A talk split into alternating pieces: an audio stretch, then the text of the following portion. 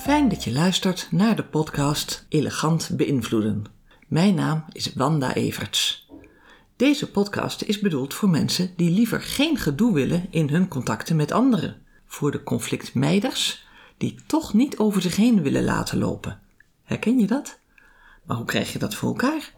In deze podcast bespreek ik diverse technieken hoe jij jouw gesprekken net iets gemakkelijker kan laten verlopen, vooral als het lastig of spannend is, zodat jij zo prettig mogelijk kan bereiken wat jij graag wil. Ik wens je veel inspiratie voor mooie gesprekken. De vorige keer heb ik de vraagtechniek van vraagteken stilte besproken. En ook is een aantal verschillende vraagsoorten aan de orde geweest. Zo heb ik de reflectieve vraag en de hypothetische vraag erg aanbevolen om daarmee te experimenteren. Is dat een beetje gelukt? De waarom-vraag en de waarom-niet-vraag heb ik juist hartelijk afgeraden, omdat het al snel wordt opgevat als kritiek en verwijt. Ik heb er natuurlijk ook een alternatief voor aangereikt. In deze aflevering gaan we kijken naar hoe conflictpatronen ontstaan, zodat je conflictgedrag kan herkennen.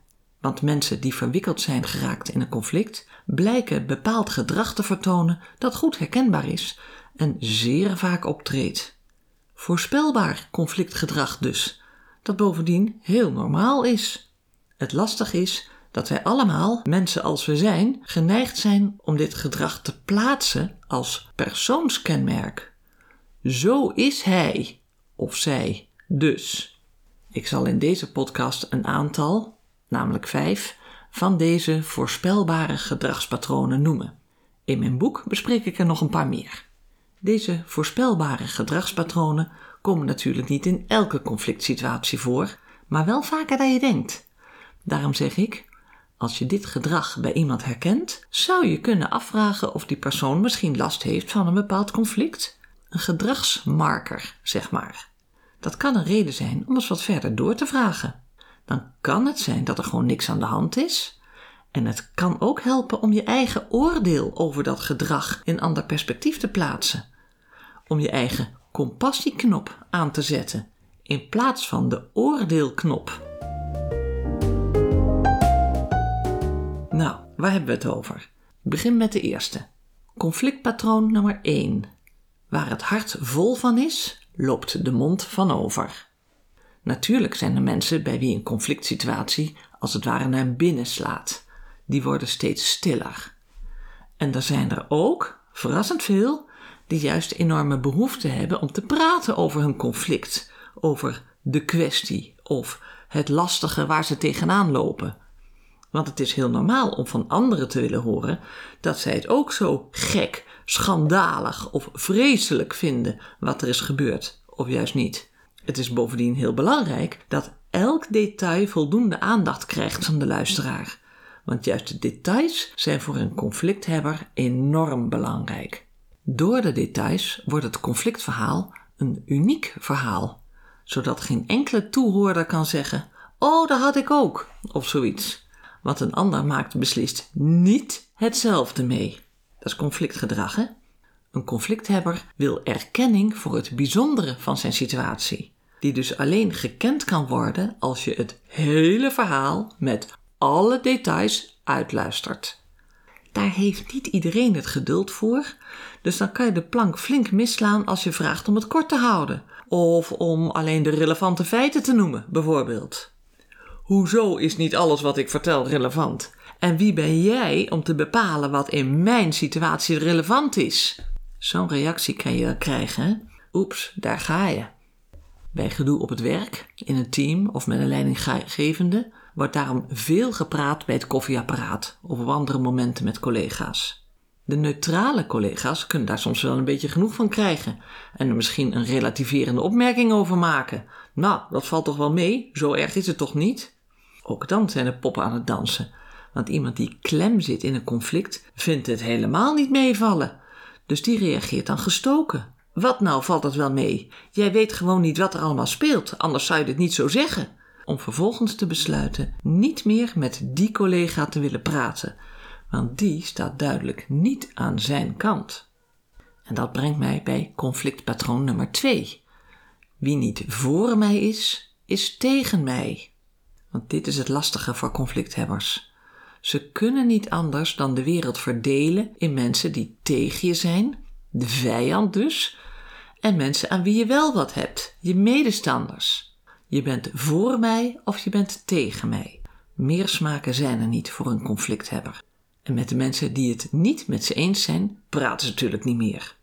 Dus de conflicthebber hoort nu alleen maar van de medestander dat ze het met hem eens zijn. Iedereen is het met mij eens, kan hij nu trots zeggen. Ja, in zijn, in zijn eigen conflictwereld is dat ook waar. Want andere geluiden worden effectief buiten de deur gehouden. En let op, dit gedrag komt dus bij alle geledingen in de organisatie voor. Of het nu de directeuren zijn die onderling een machtsstrijd uitvechten, of een werknemer die zich onjeheus bejegend voelt, of de leidinggevende die zich onzeker voelt als er spanningen zijn.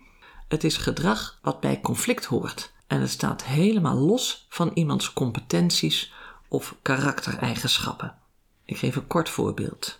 Als Marianne al een hele tijd in een soort van onmin leeft met haar collega, krijgt ze opeens de naam te roddelen en de sfeer in een team te vergiftigen. Zoiets heeft dan zelden met haar karakter te maken of een gebrek aan persoonlijke kwaliteiten, maar heel veel met haar gevoel om klem te zitten, zich onmachtig te voelen, onbegrip te ervaren en wanhopig te proberen daar wat aan te doen. Conflictpatroon nummer drie. Het is zijn schuld. Een ander vast kenmerk van conflictgedrag is om de schuld bij een ander te leggen.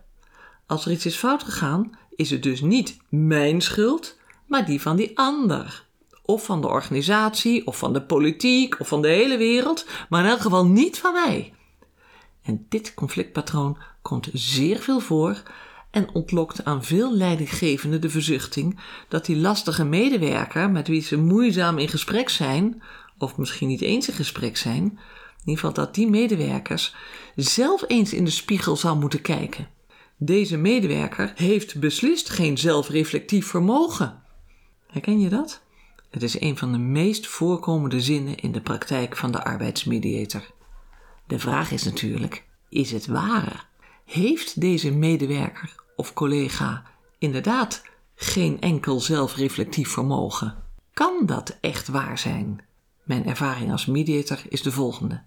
Meestal heb ik een apart voorgesprek met zowel de medewerker als met de leidinggevende.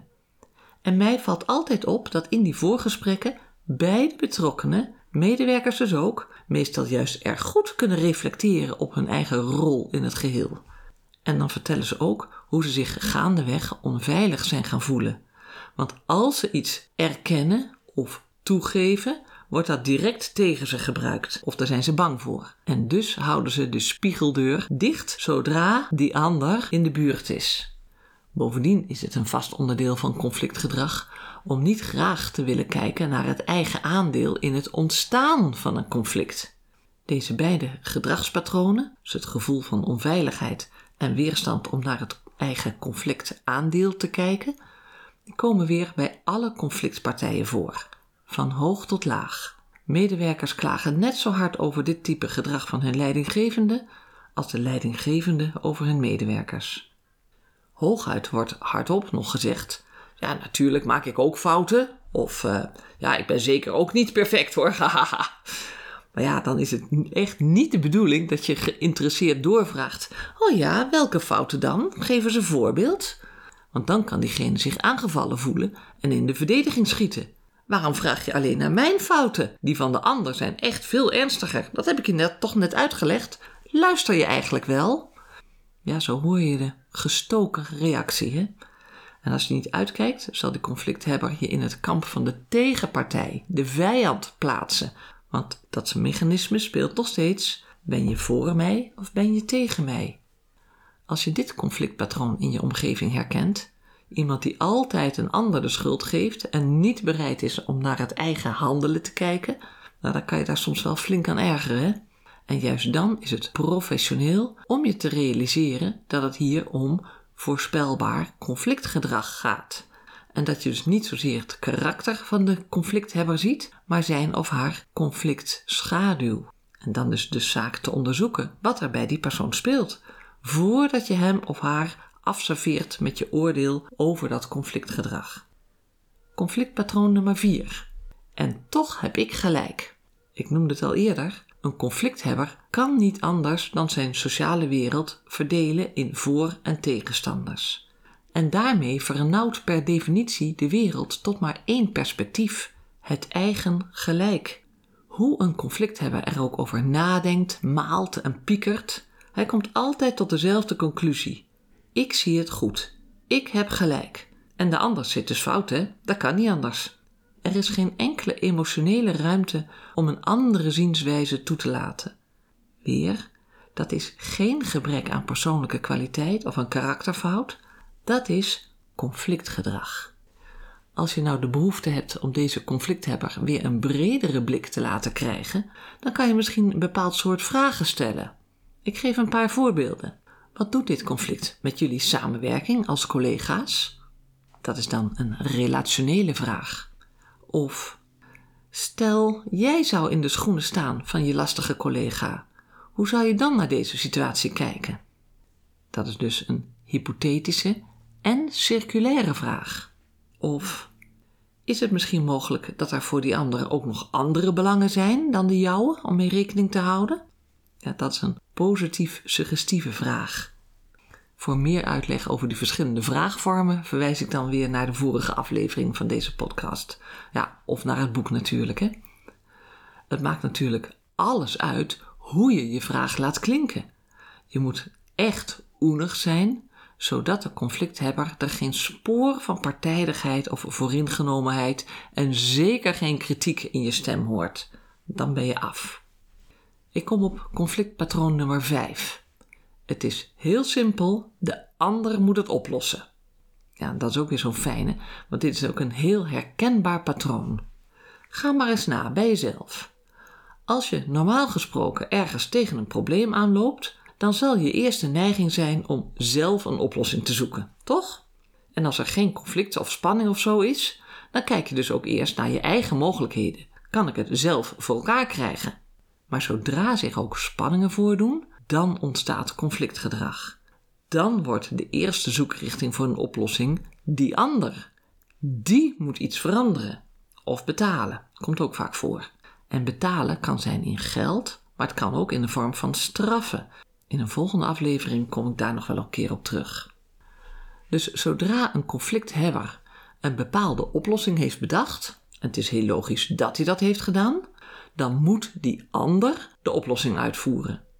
En hier ligt de nadruk vooral op het woordje moet. De ander moet iets bepaalds doen, iets veranderen. En daarvan natuurlijk ook de kosten dragen, de prijs betalen. De ander wordt verantwoordelijk gemaakt voor de oplossing. Dat dwingende toontje is dus conflictgedrag. Er is geen emotionele ruimte meer voor overleg en zeker geen emotionele ruimte meer om er een vraag van te maken. En zo is het een heel gebruikelijk conflictzinnetje. Het is heel simpel. De ander hoeft alleen maar. Ja, en dan komt dus die zelfbedachte oplossing. Het is heel simpel. Als jij gewoon dat betaalt, zijn we er zo uit. Dat soort teksten. Nou is die eenzijdig bedachte, zogenaamd simpele oplossing eigenlijk nooit aanvaardbaar voor die ander. Dus zo simpel is het nooit. Soms gaf ik dat als mediator dan ook terug aan die conflicthebber. Dus als de ander gewoon doet wat jij wil, is het klaar. Ja? Zus vragen of de ander dat ook zo ziet? En helaas voor onze oplossingsgerichte conflicthebber, die ander ziet het altijd heel anders. En ook dat is onderdeel van heel normaal conflictgedrag. Nu je wat meer idee hebt van hoe de gedragsmarkers van conflict werken, en er zijn er dus nog wel meer dan ik nu heb aangegeven, wordt het tijd om wat dieper in te gaan op de vraag wat er dan eigenlijk van binnen gebeurt bij iemand die zo in dat conflictgedrag gevangen zit. Hoe komt het toch dat een op zich verstandig persoon, je kent ze vast wel in je eigen omgeving, zich zo kan laten meeslepen door die conflictemoties? Ik neem je daarvoor even mee in wat de Nobelprijswinnaar Daniel Kahneman ons heeft geleerd in zijn baanberekende boek uit 2016. Thinking, Fast and Slow. Of, in de Nederlandse versie, Ons veilbare denken. Kahneman is onder andere hoogleraar psychologie aan de Princeton University in de Verenigde Staten. En wat was er dan zo baanbrekend aan dat boek, of eigenlijk aan het onderzoek dat eraan ten grondslag heeft gelegen? Tot dat moment dachten we allemaal dat elk mens één stel hersenen heeft en dus dat we met onze hersenen op één manier denken. Maar Kahneman en zijn collega-onderzoeker Eamon Tversky lieten overtuigend zien dat wij allemaal twee hersensystemen hebben: een snelle en een langzame.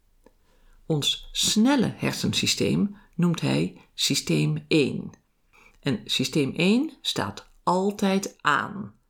Het is ons overlevingssysteem, waarmee we razendsnel situaties kunnen inschatten, heel veel onbewuste signalen kunnen verwerken en waar we direct een oordeel mee vormen, gebaseerd op de meest waarschijnlijke aannames van dat moment. Split-second werk, daar is systeem 1 fantastisch goed in. Het is er altijd op gericht om risico's in te schatten en gevaar te vermijden. We noemen het ook wel intuïtie, bijvoorbeeld. Daarnaast beschikken wij mensen ook over een systeem 2. En je snapt wel, dat is niet zo snel als systeem 1. Systeem 2 is verantwoordelijk voor ons rationele overwegen, het afwegen van voor's en tegens, het echte nadenken, zeg maar. Het voordeel van systeem 2 is dat het de al te snelle conclusies en ongefundeerde aannames van systeem 1 kan overroelen. Eerst had je een gevoel, maar nu er wat langer over nadenkt, kom je toch tot een andere conclusie. Dat herken je vast wel. Het nadeel van systeem 2 is dat het alleen aan het werk gaat als je het echt aanzet. En zet je het niet aan, dan blijf je hangen in de aannames en snelle conclusies van systeem 1, want systeem 1 is altijd aan. Wat maakt dat dit onderscheid van belang is voor de vraag wat er met iemand gebeurt die in een conflict is geraakt? Nou, je begrijpt nu, denk ik, dat ons systeem 1 een conflict vooral als een bedreiging, als een risico ziet. En dus neemt ons denken van systeem 1 direct de regie in ons denken over. Zodra je voelt dat iemand kritiek op je heeft of je een verwijt maakt, dan wil je systeem 1 direct in de verdediging schieten. En dat kan ook heel goed direct een tegenaanval zijn. Niet nadenken, maar direct er iets uitflappen waarmee je eigen systeem 1 denkt dat je de ander ermee kan raken, kan kwetsen, kan uitschakelen als het even kan. Ja, daar komen natuurlijk ook brokken van. Veel mensen moeten later sorry zeggen, omdat het ze spijt en dat het niet de bedoeling was om je te kwetsen. En dat klopt ook. Want dat zijn de teksten van je systeem 2. Je systeem 1 wou wel degelijk raken en kwetsen, maar je systeem 2 niet. Ik denk zo dat de meesten van ons hebben geleerd om eerst tot 10 te tellen voordat ze reageren als ze nijdig zijn. Ah, nou, dat is een goed advies. Want in die 10 tellen kan je je eigen systeem 2 aanzetten en heel even rust nemen om te bedenken wat verstandig is. Direct terugmappen fysiek of met, alleen met woorden, of toch even een stapje achteruit doen, ook weer fysiek of mentaal, en bij jezelf zeggen: hé, hey, wat gebeurt hier nou eigenlijk? Want daarmee activeer je je eigen systeem 2. Kortom, wie op de een of andere manier in conflict is geraakt, of waarvan in ieder geval systeem 1 die indruk heeft, die reageert al gauw impulsief. Die impulsieve reactie kan zijn vechten, vluchten of bevriezen. Fight, flight, freeze. Elk van deze reacties is een instinctieve reactie op gevaar en een conflictgevoel is heel zeker gevaar. Het hangt een beetje van de persoon af of die van nature kiest voor het gevecht direct erbovenop of voor het vluchten, zich terugtrekken, weglopen, afhaken of voor bevriezen, dichtslaan, geblokkeerd in denken en bewegen, een beetje als een konijntje in de koplampen. Er is trouwens nog ook een vierde variant, voelen of feel in het Engels. Dat komt van onze genetische bonobo-afstamming. Bonobo's zijn mensapen, net als chimpansees, en wij mensen zijn in dezelfde mate verwant aan de bonobo's als aan de chimpansees. Als bonobo's een conflict hebben, dan lossen ze dat vooral op met seks, om op die manier de spanningen te laten afvloeien. De vrouwelijke bonobo's hebben daarom een enorm belangrijke rol in de bonobo-samenleving. Je zou kunnen zeggen dat wij mensen die bonobo-kant in ons nog niet voldoende tot ontwikkeling hebben laten komen. De chimpansee-kant domineert nu met zijn voorkeur om met geweld de macht af te dwingen. De primatoloog Frans de Waal heeft een paar schitterende boeken geschreven over de bonobo-samenleving, waar wij nog veel van kunnen leren.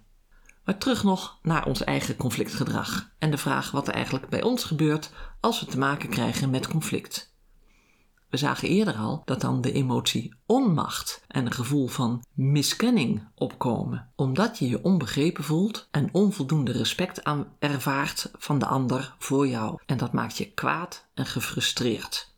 Ons systeem 1 heeft daarom een paar standaard tegenreacties voor ons op voorraad, ten einde dat gevoel van onmacht en miskenning te bestrijden. De allereerste tegenreactie in onszelf wordt ook wel de conflictwet nummer 1 genoemd. Je bereidheid om te willen luisteren naar die andere kant, die vijand, hè, die verdampt. Je bent namelijk op slag helemaal niet meer geïnteresseerd in wat voor die ander van belang is, of wat zijn kant van het verhaal is. Boeit niet. En als je al zogenaamd beleefd luistert naar wat de ander te vertellen heeft, dan luister je heel selectief. Namelijk eigenlijk alleen met de bedoeling om de ander op fouten te betrappen, op onjuistheden in zijn verhaal, zodat je daarover je eigen gelijk kan aantonen. En met oenig luisteren, open-minded, eerlijk, geen verborgen agenda en nieuwsgierig, je weet wel, oen, hè? Dus met oenig luisteren heeft dat conflict luisteren niks mee te maken. Hieraan kan je bijvoorbeeld goed merken hoe dat systeem 1 en systeem 2 naast elkaar werken. Je systeem 1 is niet geïnteresseerd, wacht soms gewoon zijn beurt af en wil hooguit scannend luisteren om de verkeerde aannames van de ander door te prikken. Pas als je je eigen systeem 1 als het ware corrigeert en opdraagt om even een stapje opzij te doen, pas dan is er ruimte voor je systeem 2. Dat systeem 2 begrijpt namelijk heel goed dat iedereen een eigen perceptie van de eigen werkelijkheid heeft en dat iemand anders dus prima een andere invalshoek kan hebben of een andere herinnering aan dezelfde gebeurtenis. Of gewoon andere dingen belangrijk vindt dan jij. We zijn tenslotte niet allemaal hetzelfde, hè? Dat is een echte systeem 2 benadering. En systeem 1 moet daar niks van hebben. Dus die knokt door. Een andere veel voorkomende tegenreactie is dat we in verwarring raken in ons hoofd. Het wordt een beetje een chaos met die knok tussen je eigen systeem 1 en systeem 2. Aan welk denken, aan welk hersensysteem moet je nu voorrang geven? Die chaos en verwarring maakt dat we niet goed allemaal meer kunnen overzien wat er gebeurt. En hier pak je systeem 1 weer de regie. Als je het niet goed kan overzien, dan zeg je nee. Dus als de ander een op het oog best redelijk voorstel doet, ben je onmiddellijk achterdochtig, want je kan het niet direct overzien en dan wijs je het voorstel meteen af voordat je het eigenlijk goed over hebt kunnen nadenken. Wat namelijk de taak is van systeem 2. Maar ja, die is niet zo snel hè. Dit is dus iets om aan te denken als je zelf zo'n heel redelijk voorstel hebt gedaan en je voelt de ergernis als dat redelijke voorstel van jou direct en bovendien nogal bot of misschien zelfs kwetsend van hand wordt gewezen. Je eigen systeem 1 concludeert dan: zie je wel dat de ander onredelijk is? En dan is het de zaak om je eigen systeem 2 aan het werk te zetten, door je te realiseren dat het slechts conflictgedrag is van de ander, om zo snel of op een akelige manier jouw redelijke voorstel af te wijzen. Bied in dat geval liever aan om er even de tijd voor te nemen en misschien met iemand te overleggen. Dan geef je jezelf en de ander de kans om het systeem 2 van die ander aan te zetten, zodat je weer op inhoud kan afwegen wat verstandig is. Ten slotte geef ik nog een derde, veel voorkomende tegenreactie van onze eigen hersensystemen als sprake is van een conflict. En dat is het hele conflict voorleggen aan iemand anders, die dan maar de knoop moet doorhakken of zeggen wie er gelijk heeft. Dat kan bijvoorbeeld de rechter zijn, of een arbiter, of een wijs persoon uit onze eigen sociale omgeving in wie we vertrouwen hebben dat die er onpartijdig en zorgvuldig naar zal kijken. Het fijne voor ons systeem 1 is dat we dan in elk geval niet zelf verantwoordelijk zijn voor de uiteindelijke uitkomst. Zelfs als die neutrale derde persoon tot de conclusie komt dat er toch iets niet helemaal goed is gegaan. De uitspraak van een neutrale instantie, die op een deskundige en zorgvuldige manier heeft geoordeeld, is namelijk beter te verteren, zelfs als je ongelijk hebt gekregen, dan zelf verantwoordelijkheid nemen en toegeven dat je fout zat. Want je eigen systeem 1 houdt er niet van om fouten te moeten toegeven.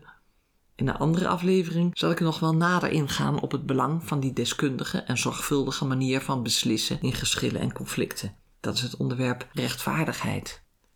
Eerst nog even terug naar onszelf. Want we hebben gezien welk voorspelbaar conflictgedrag zoal voor kan komen. Herken je er wat van in je eigen leven, bij je collega's? Dan hoop ik dat je nu beter kan herkennen dat het minder zegt over hoe die persoon zelf is. En vooral dat je begrijpt dat iemand die dit soort conflictgedrag vertoont nogal klem zit in dat conflict. En klem zit in het bijbehorende denkpatroon van zijn of haar systeem 1 dat gericht is op overleven. Dat overlevingsdenken is niet altijd redelijk denken, maar dat maakt de ander beslist niet tot een onredelijk persoon. En hiermee kom ik op een heel helpend zinnetje. De meeste mensen zijn in beginsel redelijk. Huh? Wat bedoel ik daar nou weer mee? Ik heb immers net gezegd dat conflictgedrag niet zo redelijk is. En nou dit? Nou, ik ga proberen het goed uit te leggen. Als ik zeg de meeste mensen zijn in beginsel redelijk, dan bedoel ik dat iedereen zelf altijd wel weet waarom je doet wat je doet. Zelfs als je er split second later spijt van hebt. Systeem 1 dus, hè? Voor je eigen systeem 1 kan het heel redelijk zijn om iets niet te doen wat je wel hebt beloofd. Of iets wel te doen waarvan je systeem 2 vindt dat het helemaal niet netjes is. Je hebt altijd je eigen goede redenen voor je eigen gedrag, ook al zijn ze objectief of achteraf toch niet zo goed. Herken je dat bij jezelf? Dat je zelf achteraf eigenlijk altijd wel kan uitleggen waarom je op dat moment in die bepaalde situatie iets deed of naliet, ook al pakt het achteraf verkeerd uit? Zo ja, dan ben je inderdaad een heel gewoon mens. Want ja, zo zijn wij.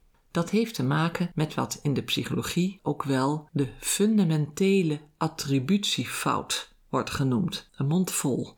Fundamentele attributiefout. Daarmee wordt het volgende bedoeld. Als iets goed gaat, komt dat, vinden wij, doordat wij zelf een goede of handige keuze hebben gemaakt. We claimen de credits van wat goed ging als helemaal ons eigen succes.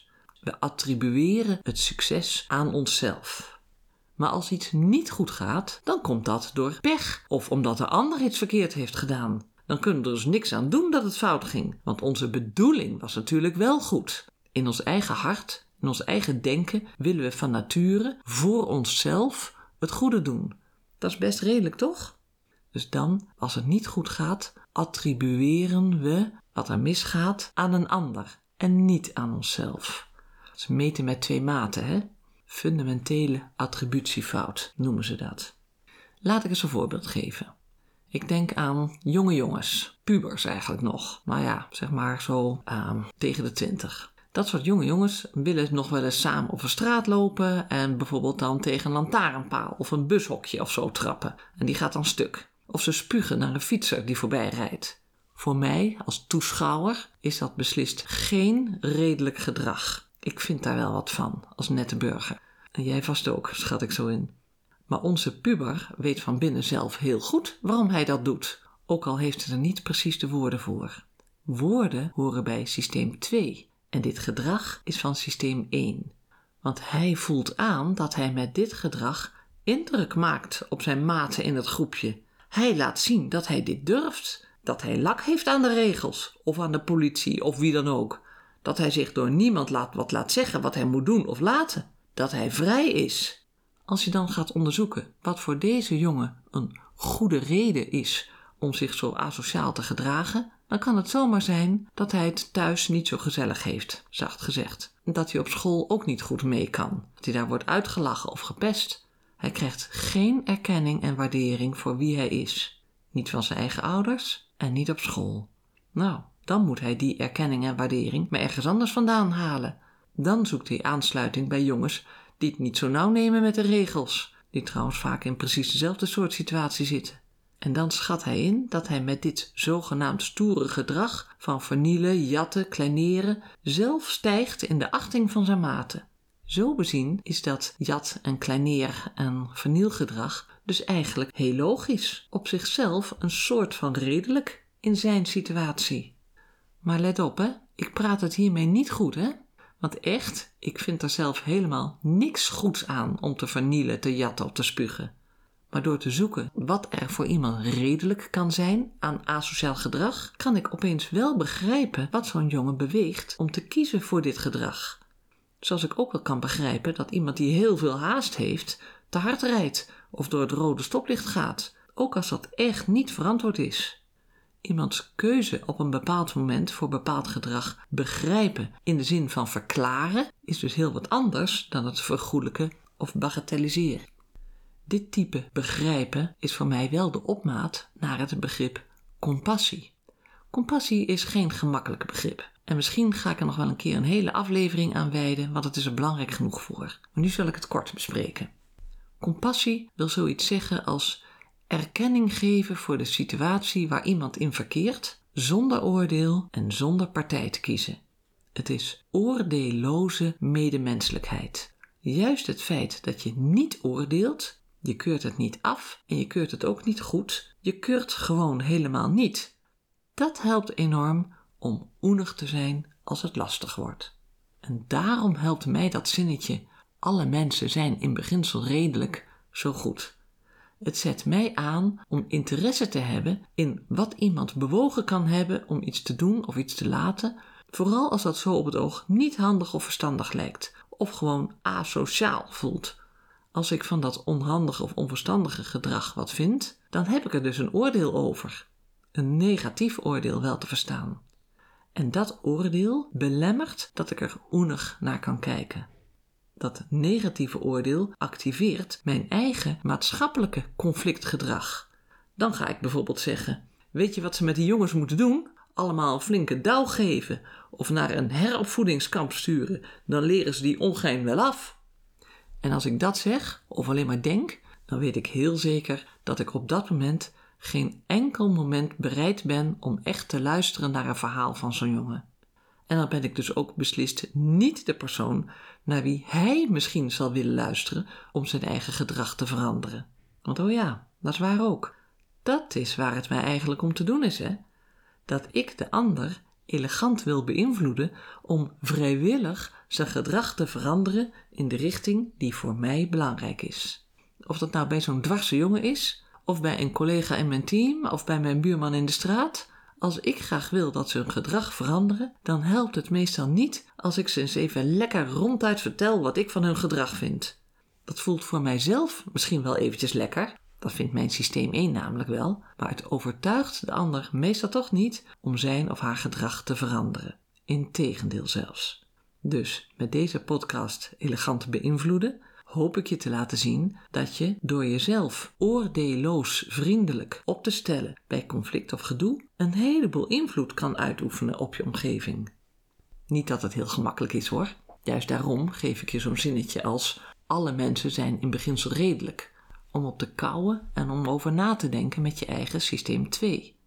Hoe minder iemand zich door jou negatief beoordeeld voelt, des te meer invloed kan je hebben met de elegante gesprekstechnieken om die ander te verleiden zich te gedragen zoals jij graag wil. En hiermee kom ik aan het eind van het onderdeel conflictgedrag. Aan de orde kwamen eerst vijf door mij besproken veel voorkomende conflictpatronen.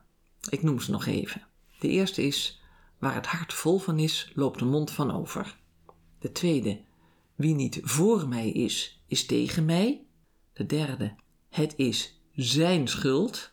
De vierde, en toch heb ik gelijk. En de vijfde, het is heel simpel, de ander moet het oplossen. Vervolgens hebben we gekeken naar wat er neurologisch gebeurt bij iemand met een conflict. We hebben kennis gemaakt met onze twee hersensystemen, systeem 1 en systeem 2, en de grote impact daarvan op ons denken, inclusief een aantal tegenreacties van ons eigen brein bij conflictgevaar. We stoppen met willen luisteren. Als we het niet kunnen overzien, zeggen we nee. En we maken liever iemand anders verantwoordelijk voor de oplossing. En vervolgens heb ik je nog een helpend zinnetje aangereikt. Alle mensen zijn in beginsel redelijk. En ik heb je uitgelegd hoe je dat kan inzetten om je eigen systeem 2 te activeren. En tenslotte heb ik het begrip compassie genoemd, in de zin van oordeelloze vriendelijkheid. En daarbij heb ik het belang benoemd om zelf zo oordeelloos mogelijk te kunnen luisteren als basis waardoor de gesprekstechnieken van elegant beïnvloeden daadwerkelijk effectief zijn. Dus ik nodig je uit om met deze blik eens naar je eigen omgeving te kijken. of naar het nieuws, of naar jezelf natuurlijk? Herken je de patronen en de reacties? Krijg je ook inspiratie hoe jij denkt dat elegant gereageerd zou kunnen worden? Laat me vooral weten hoe het je is bevallen om op deze manier naar jouw wereld en naar de verschillende communicatie- en conflictpatronen te kijken. En als je nog vragen hebt, dan hoor ik die ook heel graag. Aan het eind geef ik nog een keer mijn mailadres. One-liner. Elke aflevering zal ik een korte quote of gedachte met je delen. Een zogenaamde one-liner. Deze keer heb ik er twee die min of meer hetzelfde bedoelen. Zonder wrijving geen glans en hoe dieper de kloof, des te mooier de brug. Dit is echt een mediatorswijsheid. Want beide zegswijzen willen aangeven dat er een verschil van mening, en zelfs een conflict, lang niet altijd verkeerd is. Er zit veel energie in. En die kan je ook positief inzetten om een verandering te bereiken als blijkt dat de situatie is scheefgegroeid. De kunst is dan om je niet emotioneel te laten meevoeren in een conflict. En dat gaat beter als je ondanks je emoties of je eigen belangen toch besluit om te willen weten wat de ander precies beweegt. Om oprecht te onderzoeken wat daar bij die ander precies dwars zit. Dat doe je door goede vragen te stellen, met de vraagteken stilte techniek en door inderdaad te luisteren naar het antwoord. En ook door compassie te hebben voor de klem waar die ander kennelijk ook in zit. Het bijzondere is, als je zo, luisterend en met compassie, reageert, dat de kans enorm groot is dat die ander ook met een andere blik naar jou kan kijken. Ook wil luisteren naar jouw kant van het verhaal. En opeens ontstaat herkenning omdat jullie het allebei belangrijk vinden dat er respectvol met je wordt omgegaan, om maar wat te noemen. Of dat er zorgvuldig naar een bepaalde situatie wordt gekeken. Dan ontstaat ook verbinding. En dan geeft de wrijving inderdaad glans. Een brug over de kloof. Een klein kloofje heeft maar een klein bruggetje nodig. Een diepe kloof is ingewikkelder te overbruggen, maar als het je lukt, Wow, dan heb je een geweldige prestatie geleverd. Misschien denk je soms: het heeft helemaal geen zin om nog met elkaar in gesprek te gaan, want er is al veel te veel gebeurd. Het vertrouwen is weg. Zo'n zinnetje betekent dat er inderdaad die kloof is en dat er geen enkele glans in de relatie meer zit. Zo'n zinnetje bewijst dus vooral dat er werk aan de winkel is. Dus ga poetsen. Zoek met compassie die wrijving op. Laat het glanzen. Bouw een mooie, solide brug. Tot zover deze derde aflevering van de podcast Elegant beïnvloeden. Een volgende keer zal ik onder meer ingaan op je eigen innerlijke boekhoudertje en hoe die jouzelf beïnvloedt. Ik hoop dat je ook dat een interessant onderwerp zal vinden. Helemaal leuk dat je hebt geluisterd naar deze aflevering van de podcast Elegant beïnvloeden. Dankjewel. Wil je hier meer over horen? Abonneer je dan op de hele serie. Dat kan heel eenvoudig. Klik op abonneren, volgen of subscribe. Ben je ook een lezer? Bestel dan het gelijknamige boek Elegant beïnvloeden via mijn website evertsmediation.nl of via bol.com of managementboek.nl of je eigen lokale boekhandel. Als je wil reageren en dat stel ik erg op prijs, doe dat dan met een e-mail. Ik hoor bijvoorbeeld heel graag welke onderwerpen jij nog graag besproken zou willen hebben in deze podcast. Stuur dan een e-mail naar we@evertsmediation.nl. Dag!